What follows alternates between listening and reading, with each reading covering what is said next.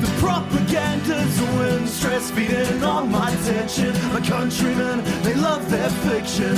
Words upon now, with good intentions.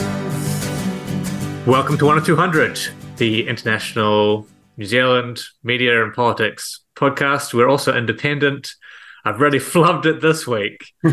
I am joined by two co-hosts, uh, returning uh, co-host Finlay. Welcome. Uh, kia ora. Thank you for having me again. Oh, anytime. And first time podcast co-host, uh, midterm contributor to the website. You will have read some of their work, hopefully, around film, other pop culture stuff. Uh, and that's Jimmy Lanyard. Welcome.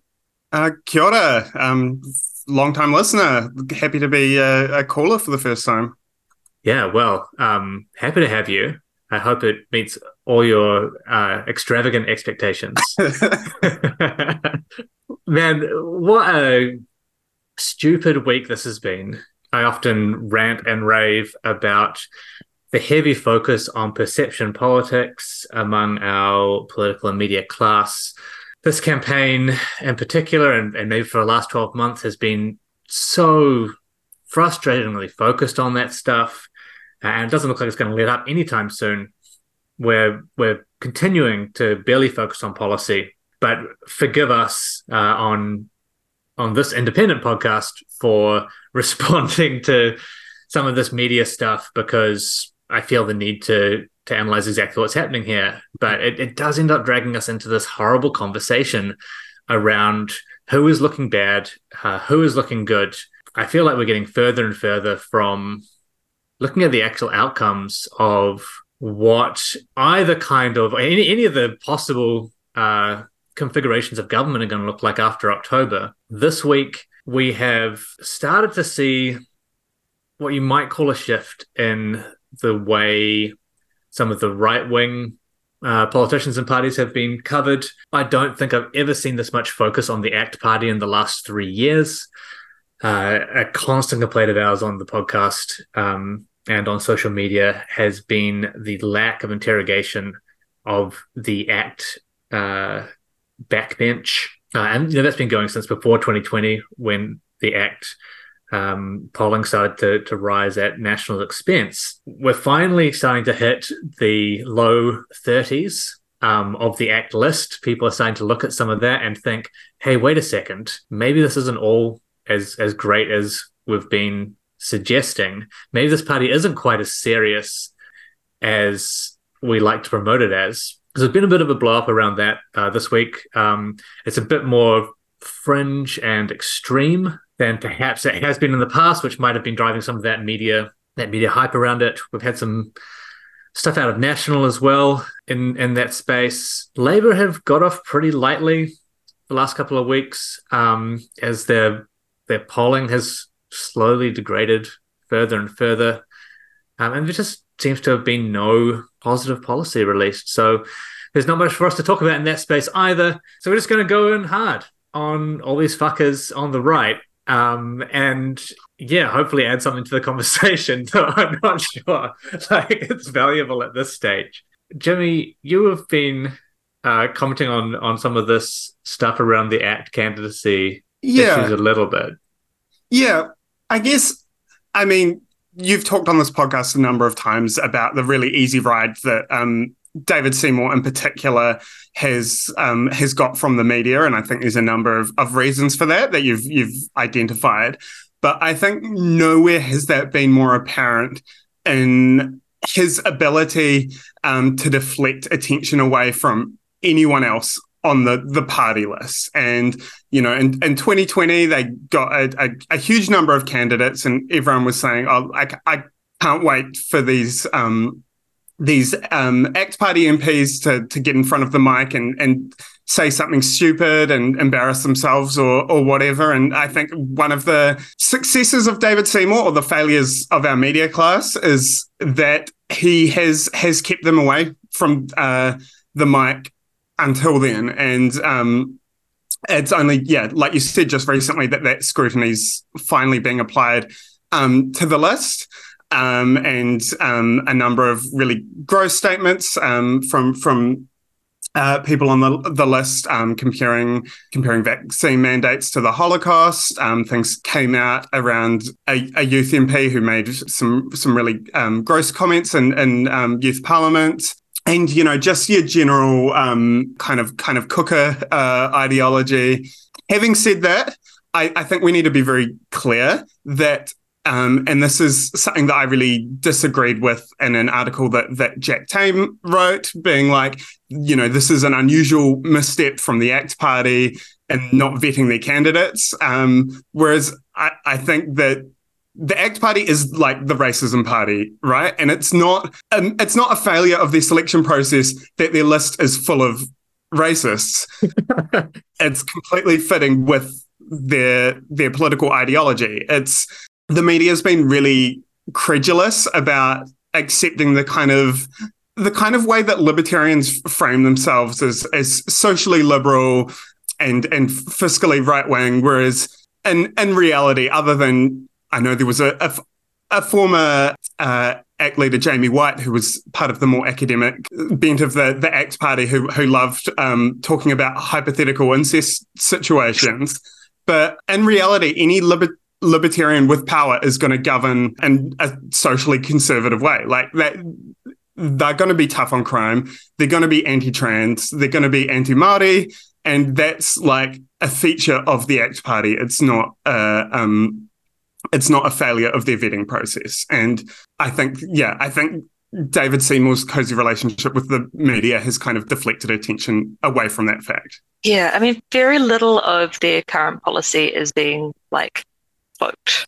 Like it is very clear that they are like a deeply racist, like fucked up party from mm-hmm. their policies and their like hoardings and just how they present themselves. So yeah, saying like, oh well, you know, they've done something wrong here, or like their vetting process has failed. It's like, well, nothing that these people have said is actually inconsistent with. It's probably more extreme than what ACT is saying, but it's not fundamentally different, really hundred percent, and that's like it's just when the the the rhetoric slips a little bit outside of of what what's acceptable um, when they're kind of saying the the the quiet part out loud and you know um, crossing a line with um, obviously really gross Holocaust references as a as a line that David Seymour will uh, draw in the sand. But I mean, he's still happy to like use um, apartheid all the time when talking about co-governance. So although there is a, a line there, it's not that material, I think. No. And I think if they successfully continued to shift the Overton window, that line would disappear as well. Definitely. Yeah. Yeah. Yeah. And I think one of the other things that's I don't know, muddied the water somewhat is these comments have been taken from social media stuff um, is the kind of contention. Some of the arguments around, you know, how that should be dealt with are in the realm of, oh, everyone says stuff on social media. What's I, think been lost a little bit is some of these were were people replying to David Seymour on LinkedIn, you know, under their business profile, essentially, saying saying this really horrific shit. You know, they were comfortable being in this uh, you know, your your mileage may vary on on um, what LinkedIn actually is these days, but it's not like some of the stuff that you know you might have seen in the UK, um, where or yeah, I think UK is probably the best example where stuff has been trawled through to find comment like random comments from Facebook or from Twitter. Uh, this is stuff that was very much out there in a professional setting in, in a way that some of this other stuff isn't. Yeah, yeah, you're right. Seymour has tried to um, kind of palm it off as not really, you know, a failure of the vetting process. Like, oh, you know, one slips through the gaps every now and then. I think there have been three or four this week uh, of varying degrees. One of the other people was kind of indulging in this, maybe I'll say conspiracy adjacent, uh, just asking questions stuff. And this is where that credulity um, of the media comes in again. Like, oh no, they can, they can just say that we have to take them at face value um, I guess they were just asking questions, or you know, this was um, this is just a freedom of speech issue, uh, kind of thing. Like, no, this, these are very well played out rhetorical tools to to hide behind uh, when you're trying to push this much wider ideology, which is incredibly clear from the policies uh, and the other re- uh, rhetoric that is both being peddled by the ACT Party and by adjacent groups. But yeah, this one guy was was talking about um, the vaccine maybe causing extra drownings. You know, when the the um, we had a, a, rash of drownings over the summer after one of the lockdowns. Like really, and that, that guy's still staying on the list, by the way. He hasn't been kicked off um, just yet because he's a white dude. Yeah. Um, yeah, Darren Gilchrist is is his name. Um, yeah, and that's like like that's like a, a meme. Like when someone dies in a completely unrelated way, commenting like vaxxed uh, in the in the comments, and this is like what this guy has, is like earnestly expressing on on social media. Don't worry though, that was only, that was a long time ago, a whole eighteen months, yeah. um, and he's sorry about it, and he doesn't really believe it anymore. That's... He was so much younger then. Yeah. he's listening, he's learning, he's doing the work. Um, I think you mean the mahi. Yeah.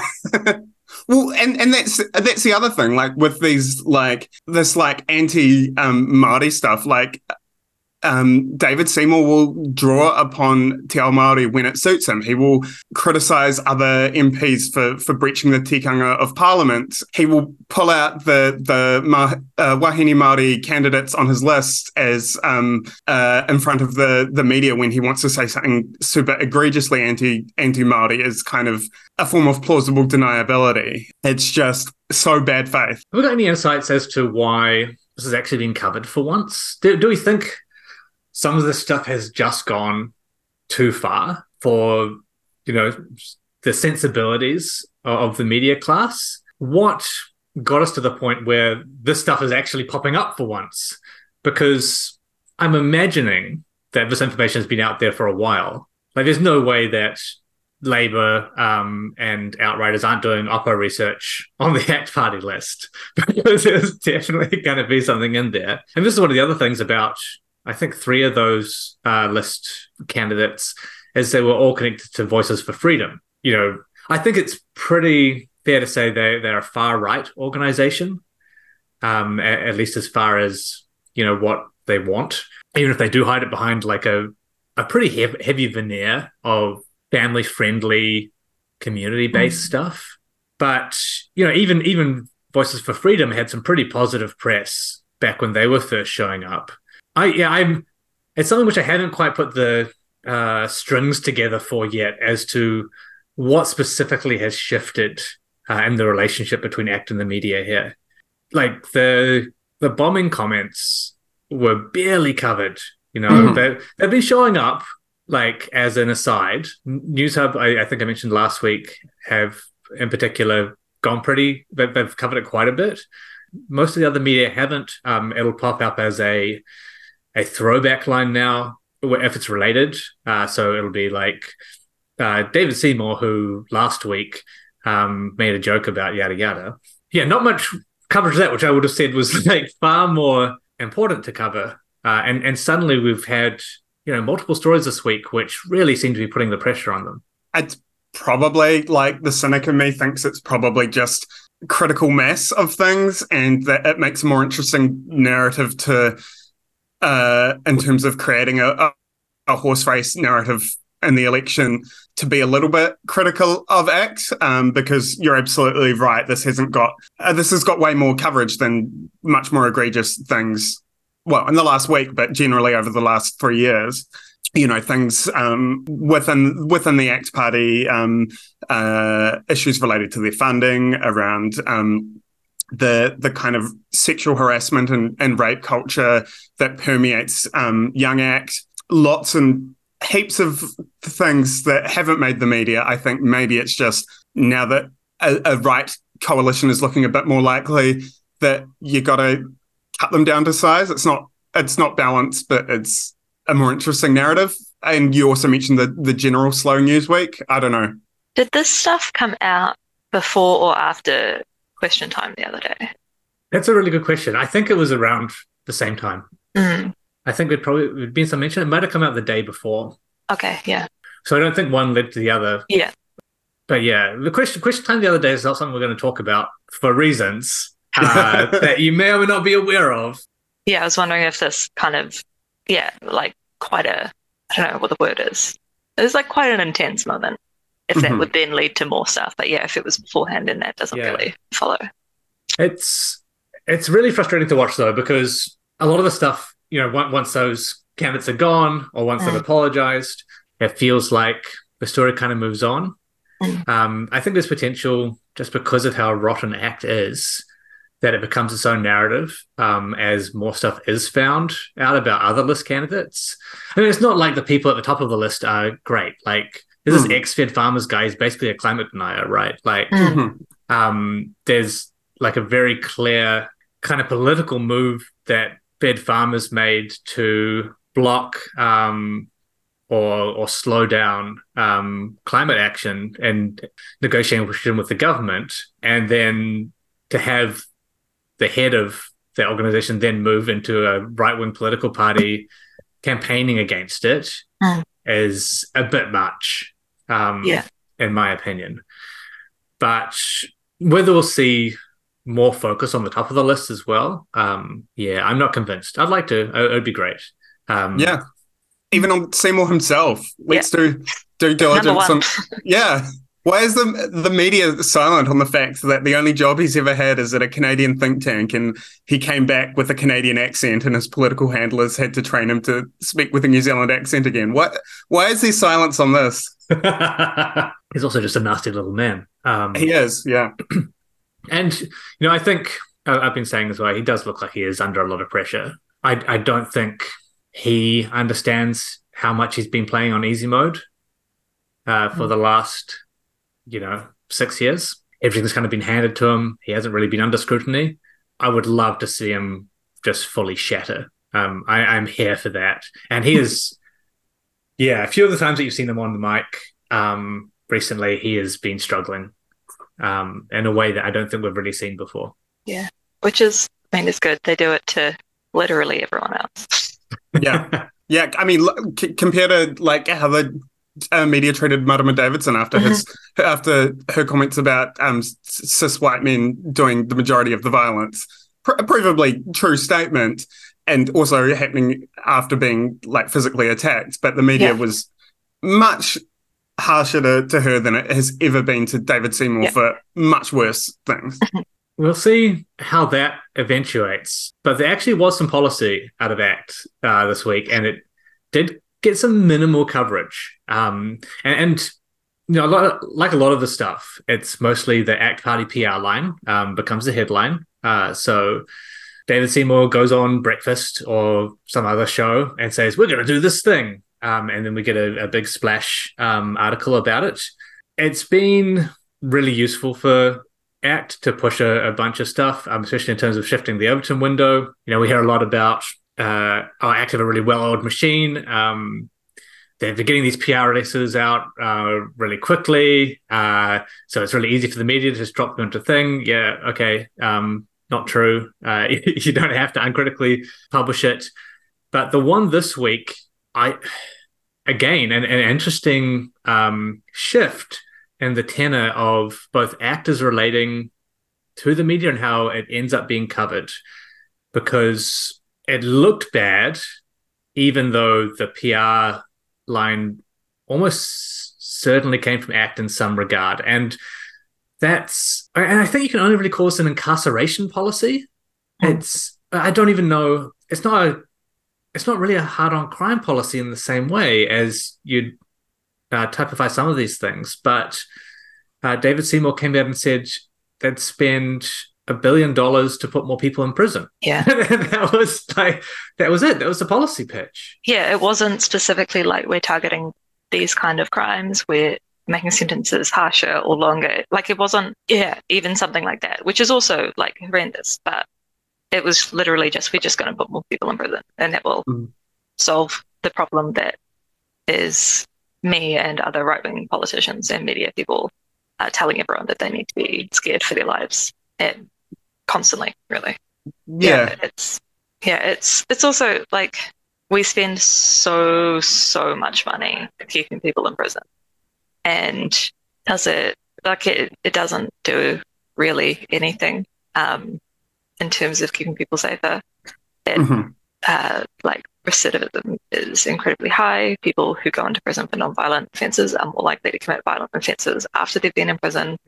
It just yeah intensifies all of the things that end up causing violence and other like forms of social harm. And yeah, it's shit. A hundred, yeah, and I I think it's partly driven by the fact that, well, at least um, under under Hipkins, Labour's gotten more tough on crime. Yeah, the whole conversation around around crime has has moved far to the right, and Mhm. that has meant that that act, act is able to to move from s- more generally acceptable but still gross tough on crime rhetoric to what you described as a yeah just a flat up incarceration policy Mhm. um and then to and then to say that Nelson Mandela would vote for for act Yeah. like come on like get fucked It's been a, it's yeah. It, this is what I mean. Like it, it feels like the cracks are showing there. Yeah, what I would have expected in, from this kind of policy is some kind of private prisons kind of framework. Um, so public-private partnerships uh, with the prison industrial complex, some way in which ACT could say, "Oh, we're making it a better system," um, and introduce some plausible deniability about what the costs would be. Because I mean, we know the costs for all that shit are like immense anyway. But yeah, in this case, the, headlines were just ACT would spend a billion dollars more to imprison people, and I just don't. Yeah, it's that's where the policy conversation is at the moment. You know, this is what's being covered. This is what's being released. and it speaks to I guess the general situation, both like from both our major parties and also from ACT, where like there's we can, no matter how difficult it is to find money to fund uh, like reasonable working conditions and pay for teachers and for nurses and for other people who work in like public services and how we can't we can't really have functioning or affordable public transport. We can't lift people out of poverty. We can't do any of this because we don't have any money but we do have money and we will always have money to pump it into police pump it into prisons to kind of lock people away and you know essentially in a lot of cases torture people and brutalize them. And that's never like we're never going to be like oh well like isn't this too much money to be spending um like there's it's never a question of like if we're cutting costs we nobody ever is willing to cut costs from the things that are actually like bad for ordinary people just the things that are good And it really frustrates me because I, I, it's such a trap to fall into this austerity language, right? Like, Mhm. but but where the fuck is the money for this? Like, wait, not because it causes more costs down the line as well. You know, like the run-on cost of this stuff, just like the cost of inaction on healthcare um, or any other number of other public services, uh, cause huge blowouts later on. You know, there is an economics to this, but it doesn't. It just doesn't get applied like in a in a way that is even fair, I guess.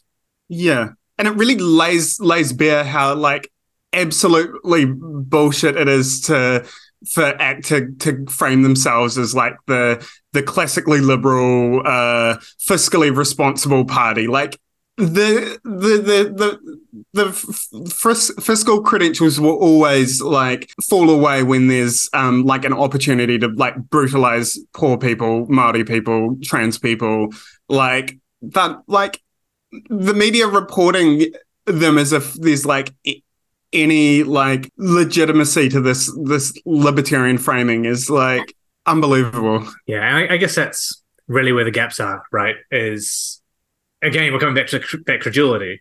They are they're saying these things. They're presenting themselves as this one thing as um as being elected because of this set of values. Okay, we can like I can stomach that, but then when they say something that is completely at odds with that, when the outcomes of their policies are completely at odds with that, that needs to be put on the pedestal as well. Like we we need to be shown the split uh, between rhetoric and potential outcome. And it really feels like that's where things are falling down Mm. in the selection campaign because both National and ACT have some out there policies in the economic space. And, you know, we can talk about cutting costs and like bringing down debt and cost of living, and, and we can make all kinds of mouth sounds about that. But none of this is, like, it's going to all make stuff worse.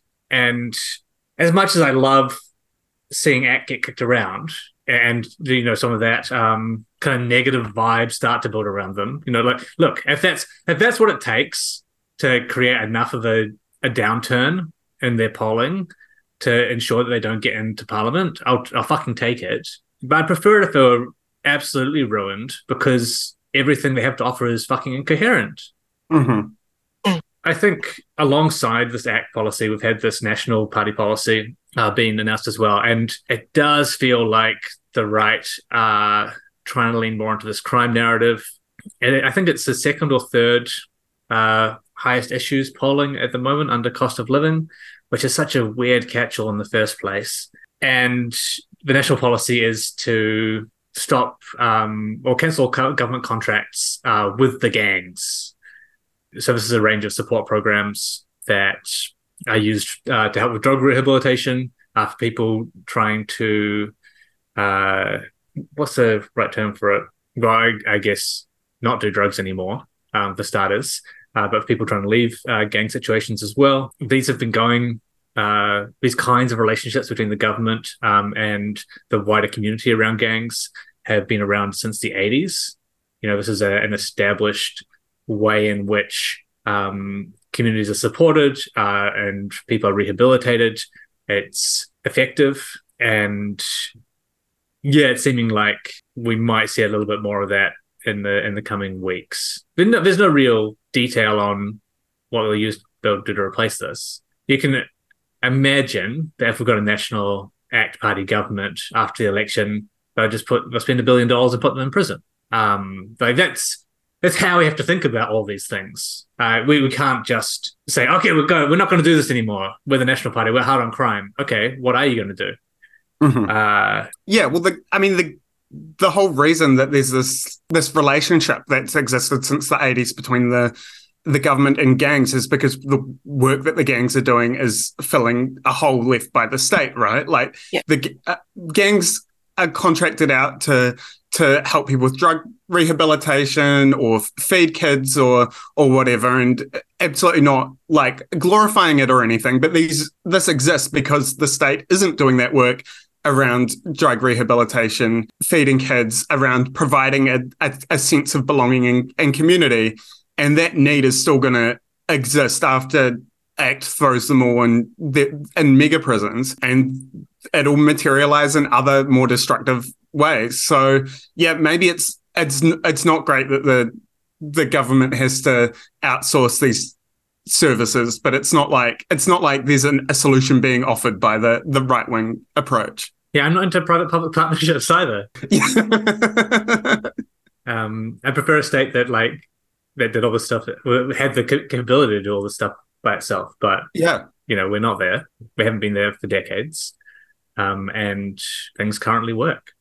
Mm-hmm. And I mean, the a lot of the existence of gangs in the first place is again about a complete failure of the state. It comes from things like state care and places like prisons, and it grows out of that. And there is a social and like very much kind of physical need that gangs fill. And if people can't find that in other places, then like, what are you going to do? Like, mm-hmm. people need connection with other human beings. They need to feel like they have a sense of community and safety. And they will find that where they find that. And if you, yeah, particularly looking at like if you throw more people in prison, more people are going to need that. And more people are going to be in a place where they end up joining gangs. And it can be, yeah, like it's not, which is not to say, I guess, that it's all positive, but I also don't think that we should pretend that it's this kind of whole evil uh, kind of black hole that fills people in and they'll never get out. Like, there's not a lot that, I mean, the state is not really doing anything to help anyone out. There was a trial a long time ago, over a decade ago, where the government funded tattoo removal for gang tattoos for people in prison. And that hasn't happened for a long time. And like, that's a need that still exists and is being fulfilled by like volunteer organizations that are, you know, trying to fundraise for it. And a lot of a lot of this kind of stuff steps in to fill the massive gaps left by the state. Like, I mean, just any like rehabilitation and like drug addiction and mental health services that people can access easily and for free. And if that's something that gangs are able to run for people who probably don't feel like they can access other services because of their gang affiliation. Like that's good. Yeah. yeah. Know.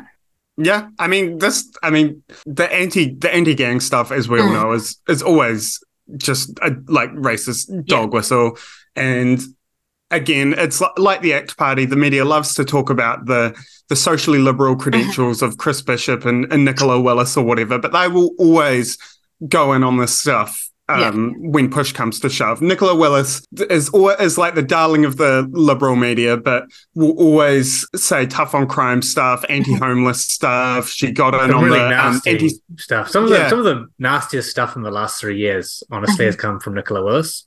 Totally, yeah. And she even like um even not like the the anti-sex education um mm-hmm. transphobic stuff she was all in on and the media just treats her like she's some like social liberal or whatever. Like if you want to, I mean, the National Party are probably not going to do this or Labour, but like there's been research out of Australia, I believe, about methamphetamine in particular. And one way, I mean, honestly, like all drugs, is if you want to reduce the harm it causes, you legalize it and you regulate it. And you probably, in the case of something like methamphetamine, you make it available through doctors and through that kind of channel where people can, you know, you look at like actual harm reduction, not just we're not going to help you with this. You, the only like the state's not going to help you. If you need help, you can go through to these other churches. Like I know the Hauora program, I think that was Mongrel Mob and Salvation Army working together. But like you can go to these services, but then also that kind of looks bad. So we're also going to cut that and just leave you with absolutely nothing. But yeah, like we can actually deal with problems yeah. What? you mean, there's, there's, an actual reality that we can implement things against? Things the, the state should be doing getting outsourced to problematic organizations. Salvation Army, come on. Yeah. Why are they leading the charge on supporting um like our homeless people? That we we shouldn't mm. yeah. Don't get me started. Sorry. this is the thing, right? Like it, it, the outcome doesn't matter, it's a perception. Yeah. And you know, as you say, there, there's well established kind of evidence now around using legalization and regulation to help change the outcomes around drugs in the mm. community.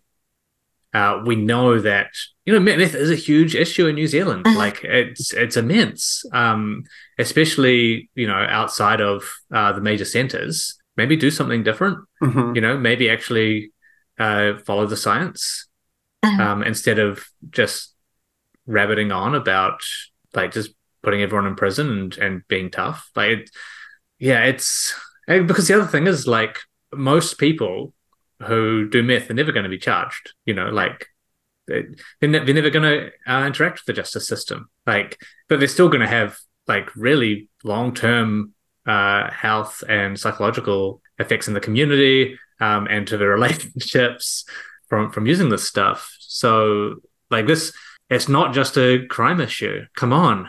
And I think, particularly, I guess it kind of links in with this gang stuff. It's this idea of a separation between dealers and users, which doesn't, like, that's not a clean line.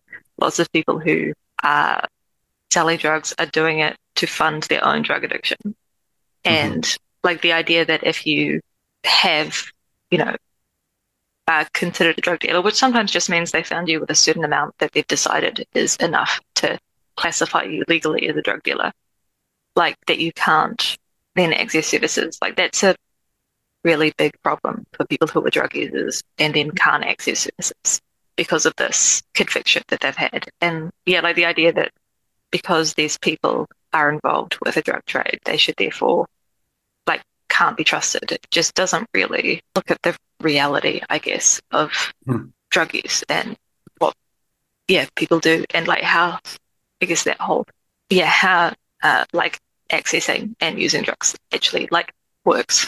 Yeah. And I think that really speaks to a, a disconnect. Um, whenever we're talking about tough on crime policy, and I think you see it a lot in the United States, is that the the policymakers are very like disconnected from the reality mm. of how it works. I mean, the, the the the wealthy and powerful may be drug users themselves, but they're d- disconnected from like actual crime. They're not likely to be um, victims of crime. They're not. Um, it's predominantly people in, in poorer communities who are likely to be um, victims of crime. So their understanding is. I mean, you, you talk Finlay about the um, the idea of a clean line between um, drug dealers and, and drug users. That's like a, a gangster movie cliche that mm-hmm. like the per- the person dealing drugs is would never try their own stuff because it's it's bad for business, and that's probably the extent to which the Nicola Willis's of the world engage with actual mm-hmm. like understanding of organized crime and um and the drug trade. And I guess that same kind of imagined line exists between like perpetrators and victims, where like if you have committed a crime, you therefore are completely unsafe to be around anyone who has not been committed a crime, and you could never have been harmed or victimized in any way. Like it's this kind of imaginary line in the sand that yeah, people who don't really have a, probably haven't had much experience on either side of that well, actually, that's not true. Like, typically, a lot of, you know, the most egregious kind of crimes and in terms of numbers, like number of people harmed and killed, it, as general rule, it is like the, the extreme wealth. Uh, like, it comes from extremely wealthy people who, hmm. you know, are stealing more than uh, like manage use more than anything else through like wage theft and um, you know kill millions of people with yeah. pollution and all that. So, but yeah, like the interpersonal stuff, like mm-hmm they're not likely to, or at least likely to be victims of it. And so have this, yeah, like Hollywood movie kind of, there are good guys and bad guys, and the bad guys need to be in a cage, and everyone else, and then everyone else is going to be fine, I guess. I yeah. Very childish um, perception. yeah. And even like w- people who are the victims of like actual violent crimes, um, it, like from uh, in more privileged communities, mm. people who are, are, victims of like intimate par- partner violence yeah. and, and sexual violence and stuff, it's likely to be like a family member, someone mm-hmm. from the the same uh, the same political cl- class as them committing that violence. But this idea is always outsourced to, well, yeah. I guess in, in, Nicola Willis's case, scary homeless people, um, rather than the people who are, are most likely to be committing these acts of violence. And it's yeah, like I hate to use the classic phrase, but it's just deeply unserious. Um, the the way this stuff is being handled. I will bring us back to the to the campaign because you know we, we're getting these these throwaway policies, these just this this really dumb shit, um, and we're getting a lot of this perception stuff, but it's because there's nothing else out there. Mm. You know, um, Labour have the, the Labour's big policy announcement this week uh, was that they're going to go on the attack and they're the underdogs now, which is embarrassing. Mm-hmm. Um, you know, I, I, have been saying that like Labour post Hipkins, we're going to have to get more um, aggressive. Um, but I, I'm totally fine with parties going on the attack um, do a negative campaign. Fuck it. Like the the stuff that is being um, wheeled out by National Act is ludicrous. Mm-hmm. Like you, you have to attack that. You know, especially if we're talking about the incredible shift that it's going to see from working class people to the very wealthy. Like that that deserves to be called out. Is that negative campaigning? The media will call it that. Uh, but I don't know. There's optimism and hope in there as well. The problem is that Labour don't want to do anything about it either. No. Um, yeah. You know, they they've they've ruled out every uh, policy lever so far that could help them deal with the problems that National Act are planning to create. It's this and it's this vacuum. Um, as much as anything else, like this is where I will give some leeway to media. Like, what what else are they going to cover in this environment?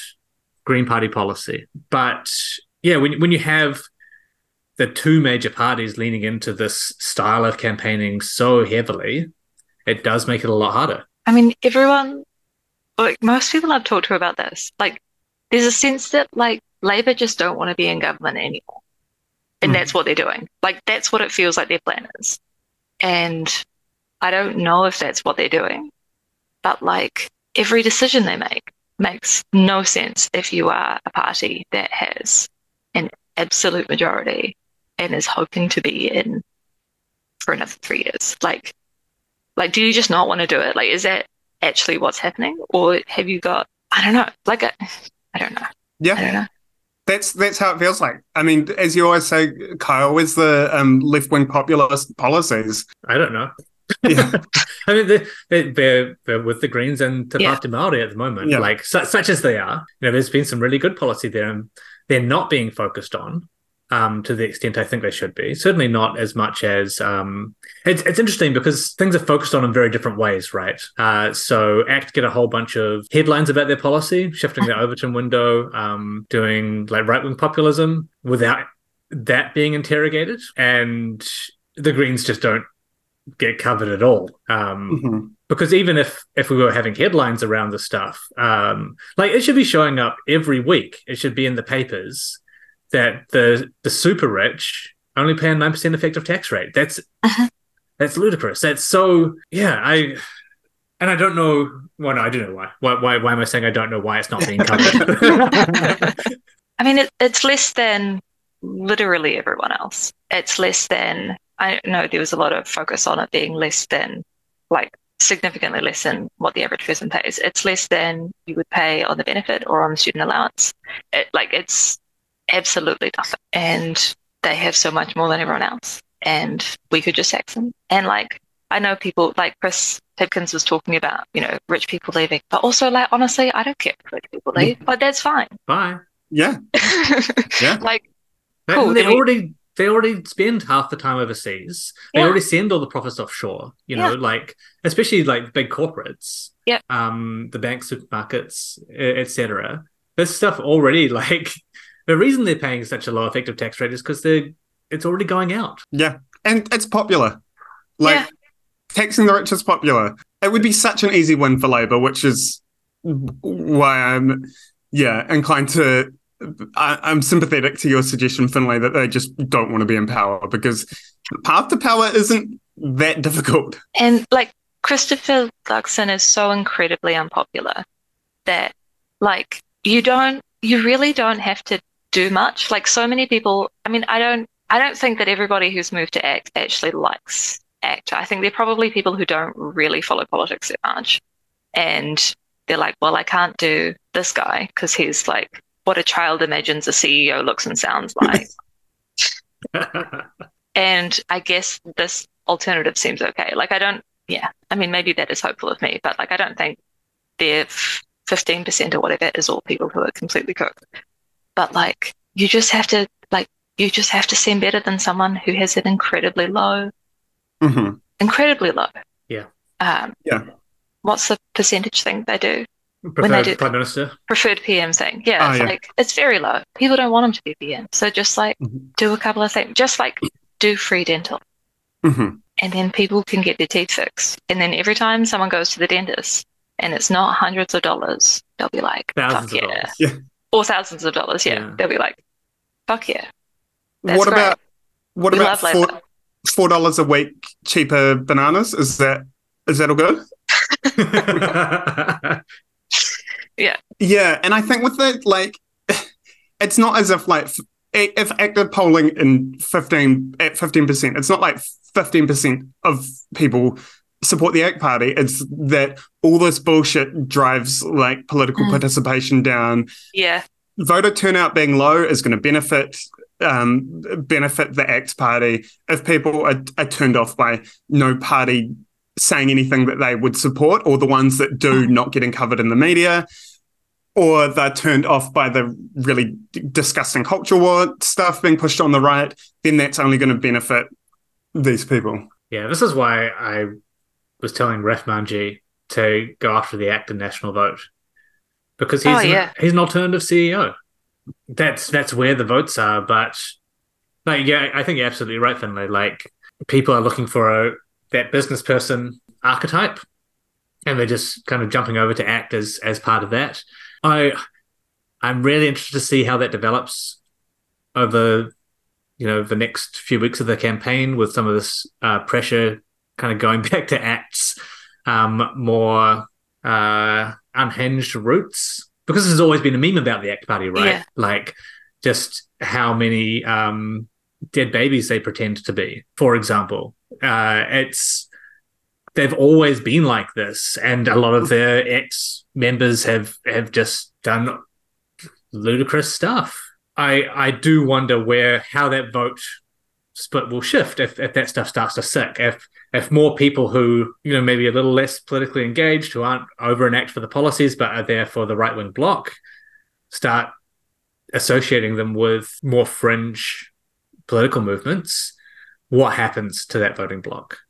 Uh, does it just dribble back to national because national now look more serious in in comparison? Perhaps they're probably not going to go to New Zealand first, given that, that's going in an even worse direction. Uh, but as you say, Luxon is historically unpopular, like Yeah. and and untrustworthy.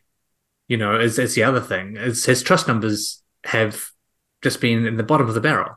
Um, people This don't. is the guy who signed off on the absolute worst in New Zealand safety videos known to man. like, that is his political instincts and his sense for the New Zealand public like encapsulated. Like I think we'll see some interesting stuff around the debates when when this starts to go down. We start to get a bit more head to head stuff, but it's really it's just so frustrating to the way that political culture works in this country. Um, because at the moment, I think we are. You know, I've been pretty optimistic, and I'm generally pretty positive about um, a, a left wing path to uh, power here, but it is looking pretty bad right now. Like probably the worst it's looked um, in the last 12 months. And it's not going to get better if coverage and narrative continues in this way. Uh, and the only way out of that is a policy focus where we start to say, hey, this is going to fuck you up, everyone. You're going to, national act are going to fuck you up. Um, and the media actually cover that.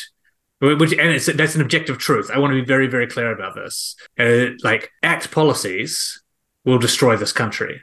Like and they destroy any country that they were implemented in Yeah. because they are some of the most radical neoliberal policies currently on offer. mhm. Uh, and we we saw what happened in the UK when uh, Liz Truss tried to implement some of these. Yeah. like, it just went off a fucking cliff, and she was gone in forty nine days. Uh, ACT has the same policies. Some of them are worse. So some of them are more extreme, and no one's talking about that yet. And I think if if that was very clearly hammered by a, you know a non-biased media, because it's not biased to say this is what the outcome of this would be because that is a, a fact, we could get some shift there.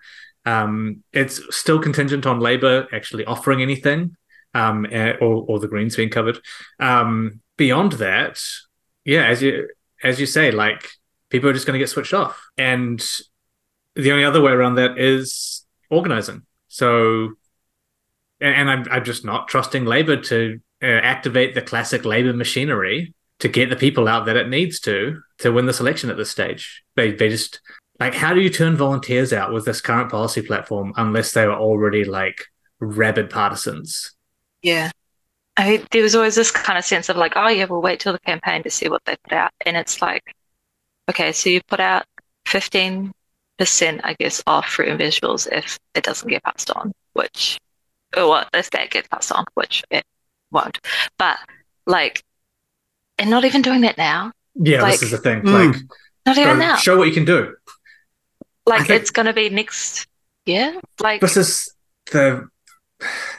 I do not understand what they're thinking. I do not understand how they conceptualize uh, power electoral mechanisms because Yeah. you know we can we can talk forever about how um oh people voted in uh, the first MMP majority because of the COVID response.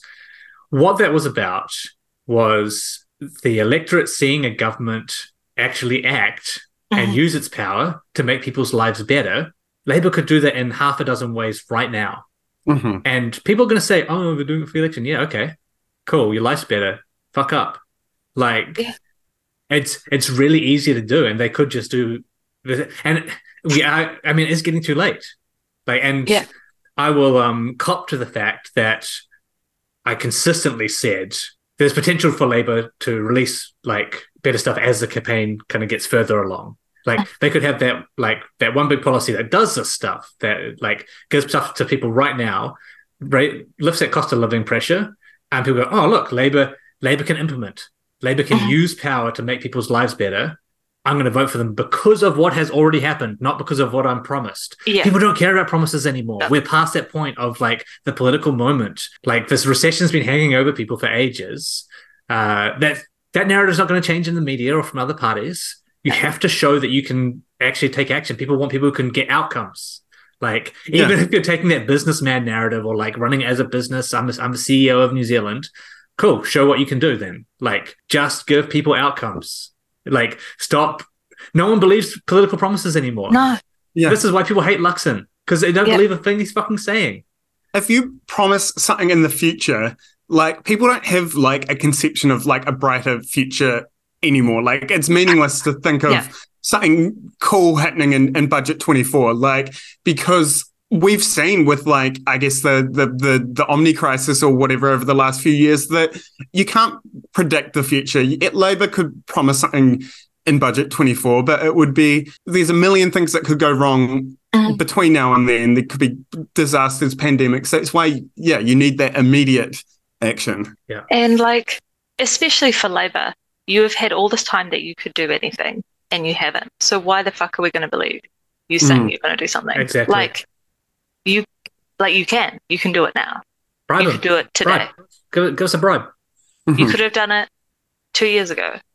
Like, yeah, there's no, you can't sort of keep relying on this. Oh, yeah, but we will when you will be in less of a position to do it. Yeah. Because there's no, you're not getting, like, you are never getting this chance again because you fucked it. Mhm. And the, the other thing with this is like, what? Who is Hipkins, right? Like Mm. they've they try to do this like mini narrative building thing right at the start. I don't think he's really been able to own like his part of the COVID response. Mhm. Um, if anything, he's he's tried to move away from that, which is probably his big thing over the last three years. Who like, what is he to the New Zealand electorate? What is his signature thing? Nothing Mhm. right now. Yeah. But like, just make the fucking do the Hipkins tax, like, yeah. or, or like the Hipkins payout. Like, give everyone a thousand dollars. Hey, p- sign it. Do a fucking Trump. Like, Yeah. Yeah. yeah, look, cost of living fucking sucks. Here's a thousand dollars, baby. And Yeah. not to not to be too cynical, but part of the reason that Hipkins and his government are not doing that stuff is that any change to the the tax settings that would enable um, that stuff, any capital gains, any wealth ta- tax, would disadvantage a lot of the the Labour caucus at an individual Yeah. level. Like a lot of them are individually landlords. A lot of um, their backers and advisors are landlords. So their lives as individuals might be better sitting on the opposition bench, um, but uh, um, being able to receive capital gains than it would be in government uh, with more equitable tax settings. And I know that, like that, probably yeah, that sounds very cynical, but they're not like like we talk about conflicts of interest Yeah. um, all the time. We talk about it with Michael Wood, and um, I think the, the these um, people in our government are like incentivized to not change the status quo. And what is it they own? Like 400 houses between them? Like, yeah, like it is, it is a conflict of interest and it is like, it's, well, it's not not corrupt. Hmm. Um, yeah, like it's, I mean, Yeah. and on the outcomes, it's corrupt. yes. I, like, I'm sorry, like uh, the the system is even if we can't, even if we're not um, imputing that to specific individuals Mm. acting individually corruptly. Uh, Yeah. We've got a system where people will hold interests, Mhm. acting as a group, uh, to keep those interests uh, within the status quo, like, and, and to to the detriment of nearly everyone else. Great work, everybody. Mhm. Yeah. Just a, a fundamental misalignment between the electorate and the, the elected officials. Well, I think that's where we'll leave it. yeah, I, I'm really hoping we'll see some some movement in this space, uh, either harder um, interrogation of policy and talking about what this will actually do for New Zealanders. For fuck's sake, I just want to like see some coverage of that because unless people know that, like they are just voting on vibes, and maybe you know maybe that's just what people want uh, to be voting on vibes, um, and then everything is more controllable. Great, good work, everybody. Or for someone like the Labour Party, specifically the Labour Party, to release policy that actually makes a difference to people, that would be great too. Mm. Um, and unless unless some of those things happen, we're getting closer and closer to a probably the worst right wing government since Labour in the 80s.